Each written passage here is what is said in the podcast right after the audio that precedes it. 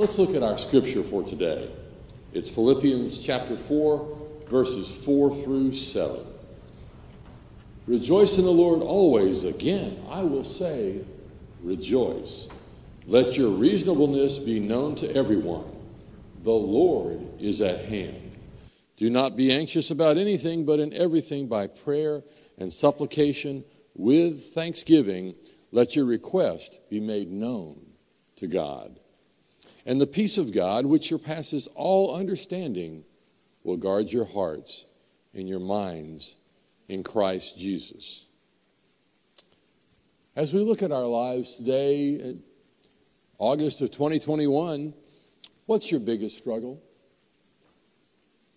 I would say that you may have some of these struggles, but I would say these may not be your biggest. Financial stress, personal conflict, addictive behavior and habits, pride, anger, impatience. These are struggles. I'm not minimizing them. But I think our biggest struggle right now that we have is anxiety, stress, or worry. That's the number one thing that quenches and steals our joy. We need to be aware of this. You know, there are so many things that we can be stressed about and worried about, right? We've got this pandemic that's been going on for, it seems like, forever. And things are going south again now with that. What about our families? All the things that are happening there, all the things with the financial. You, you might know someone who lost their job, you might know someone who retired early. Uh, those of you who are retired and have a living on a fixed income, you're not worried about all of this. That's a wonderful worry not to have because you already have your retirement. Those of us who are not quite there, it's interesting times to say the least. And we look at those things family, children, grandchildren, all these other things that we worry about. You know, the Old English word from which we get our word for worry means to strangle. You know, and that's exactly what it does to us and to the joy in our lives it strangles out the joy that God wants us to have. Now let's look at who wrote this letter. It was Paul. Now, was Paul doing well in a place that was well and that he was having success when he wrote this letter? No. He was in prison in Rome, awaiting a trial that could lead to his death. I wouldn't say that's a happy place, would you? But what did he say? He said, Rejoice always. And again, I say, Rejoice. How can we do that? As this is the fourth chapter in this letter, and as he winds down this letter, he returns to his main theme. Chapter 1, chapter 2, chapter 3. Rejoice in the Lord. Oh, he doesn't tell us just to rejoice, does he? How does he tell us to rejoice? We have to rejoice in the Lord, not in ourselves. We rejoice in the Lord and what he has done for us, not in our circumstances or our situation, but in the Lord. Our focus must not be on us and our circumstances and our problems. Our focus must be on Him at all times, no matter what we are facing. I would suggest that we are in Him, surrounded by Him, enveloped by Him, protected by Him, and securely held by Him. If we've accepted Christ as our personal Savior, that's what God promises us that He will hold us in the palm of His hand, no matter what else is going on in life around us. We need to praise Him at all times and rejoice in Him, not in us, but in Him. That's what Paul says. That's how he can rejoice. He's imprisoned but yet he rejoices because he's secure in the knowledge of Jesus Christ as his Savior and Lord. Are you? Casting Crowns says it well in the song, Praise You in This Storm. It says, I'll praise you in this storm, and I will lift my hands, that you are who you are, no matter where I am. And every tear I've cried, you hold in your hand. You never left my side, and though my heart is torn, I will praise you in this storm. Wow, what powerful words. I will praise him in this storm, no matter what that storm is. Let's look at verse 5. Says, Our reasonableness, our reasonableness should be visible to everyone, Christians and non Christians. Verse 5 Let your reasonableness be known to everyone. The Lord is at hand. The word translated reasonableness, what I've looked at, really doesn't have a exact translation, but it could mean, could be rendered gentleness, considerateness, thoughtfulness, moderation, graciousness. Does everyone that you come in contact with see your reasonableness, see your graciousness? How do we do that? We do that in the strength of the Lord, don't we? We do that because God loves us and sent his Son. Now, at the end of it, there's one last phrase The Lord is at hand. The Lord is at hand. The Lord is near. The Lord is coming soon. The early Christians had this anticipation that the Lord is coming soon. We should have that anticipation also because we don't know the day, the time, the hour when our Lord is coming. But He tells us to be prepared, to be ready. The Lord is coming soon. And in our finite minds, we think soon means yesterday maybe next hour. But in the Lord, a thousand years is as a day. He knows everything about us, He has us in the palm of His hand. We need to rejoice in that. We need to understand that we don't know that day, that time, that hour, but it is our responsibility to show our reasonableness, to show our witness to folks that we love God and that He first loved us, and that everyone around us needs to love God as well, to accept Him as their Savior and Lord. The Lord is near, the Lord is coming soon. Hang on. Don't give up, don't lose heart. It's hard to think this way, but you know something? Our troubles are not going to last forever because one day He's coming. To me, that's definitely a reason for rejoicing. I like old hymns. J. Wilbur Chapman uh, wrote this hymn, One Day When Heaven Was Filled with His Praises. I think the chorus says it all. Living, He loved me. Dying, He saved me. Buried, He carried my sins far away. Rising, He justified freely forever. One day, He's coming Oh, glorious day. And that is a rejoicing. We need to rejoice in that promise. We also need to pray. Verse 6 Do not be anxious about anything, but in everything by prayer and supplication with thanksgiving, let your requests be made known to God. You know, probably this is one of the most well known verses in New Testament on prayer. Uh, it's a lot of strength and a lot of encouragement in these words. Now, you can paraphrase it, and I've heard it said, don't worry about anything, but pray about everything. Don't worry about anything, but pray about everything. Tell God what you need, what you need, and thank Him for all He has done for you. You know, that's easy to say, isn't it? We just need to pray and thank God. Sometimes that's very hard to actually do to apply that. The word for anxious means to be pulled in different directions. Isn't that how we feel? We're pulled in one way. Our hope pulls us in one direction, but our worries pull us in an opposite direction. We need to let go and let God, if you will. We must pray and bring, our petitions to God. You know, God doesn't need to know what your petitions are and your needs are, does He? He already knows. It's not for His benefit that we pray to God, it's for our benefit because God has instructed us to bring our petitions, our needs to Him.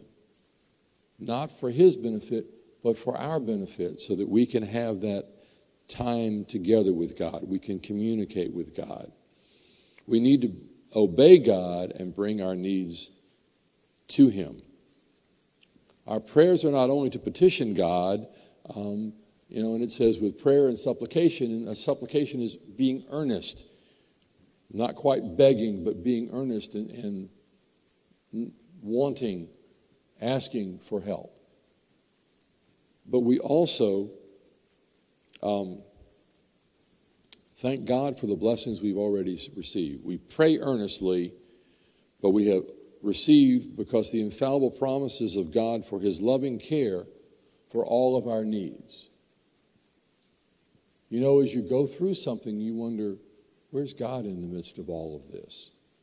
I've looked back at certain things and said in my life, why is this happening to me? Why is this happening to my family? What's, what's going on here? I can look back with different eyes and go, God was there. He knew what was going on. He knew why I was going through this or why so and so was going through this. He taught me in those times because I had to rely on Him. Don't you? When we go through troubling times, we need to rely on Him in troubling times and also in good times. We need to rely on Him as well. We need to thank Him um, for loving care of all of our needs. I don't know whether it was my grandparents or, or others that I heard in other generations who said, if your knees are shaking, kneel on them. I don't know whether you've heard that expression or not, but I've heard that. If your knees are shaking, kneel on them. You know, that doesn't mean that God is going to take away your, all of your problems or make them disappear. He might. He's God. But what prayer does is gives us the proper perspective on who God is, what He promises, and how we can trust Him no matter what we are facing. And that definitely brings me joy. No matter what, He loves us. He cares for us. He has us in the palm of His hand. And that brings me joy. Joy because we realize that our God is huge. We can't fathom how good our God is. We can't fathom how awesome He is. We see a piece, a very small piece. One day when we're in heaven, we'll understand. But right now, we see a piece. We realize our God is huge. Joy because we realize that He is with us and He will never leave us. He said, I am with you always, even until the end of the earth. God is with us at all time. Now, verse 7, we need to find God's peace. And the peace of God, which surpasses all understanding, will guard your hearts and your minds in Christ Jesus. As we praise God in the midst of the storms, as we stand on his unchanging promises, as we continually come near to him in prayer, we find that his peace that goes beyond our human ability to understand will become like a fortress around our hearts and our minds. The Holy Spirit gives us that peace. By the way, that's one of the fruits of the Spirit peace, because he gives us power. Found Acts uh, 1 8, you will receive power. And we receive encouragement from him. That's Acts 9 31. The church was encouraged by the Holy Spirit. We have the right attitude. John chapter 7, 38 and 39 says, Jesus said the Holy Spirit would be living water flowing from our hearts. He gets rid of that guilt ridden legalistic attitude and replaces it with a renewed, joy filled attitude of gratitude, regardless of our circumstances, if we keep our eyes focused on who? On God, not on ourselves. That gives us the attitude of gratitude. Comfort, John chapter 14, verse 26. Jesus sent the Holy Spirit to be our comforter and our helper. He also gives us endurance. That's found in 1 Thessalonians 1 3. Paul thanks God for the steadfastness and endurance that Jesus gives to the church through the Holy Spirit. We can't see far in the future, but we can trust that God has us in the palm of his hand. Warren Wiersbe, and I probably said it wrong, he was pastor of Moody Church in Chicago in the 70s, wrote, There's no middle ground. Either we yield our heart and mind to the Spirit and practice right praying, thinking, and living, or we yield to the flesh and find ourselves torn apart by worry. Which way are you yielding? Are you yielding to the flesh are you yielding to the Spirit? So, let's go back to where we started from at the very beginning. What are you anxious about today? What is keeping you from having the joy of rejoicing in your life today? These ingredients that I've given you today will speak to whatever the thing is that you need in your life right now. Praise Jesus today, no matter what you're facing. Remember, He's got us stand on the promise that Jesus is coming again. We haven't seen that yet, but we know in our hearts that's his promise. The scripture says to keep praying, keep bringing our petitions, keep giving thanks for what God has done in your life. Let the peace of Christ flood your heart. Rejoice. Possess the peace of God.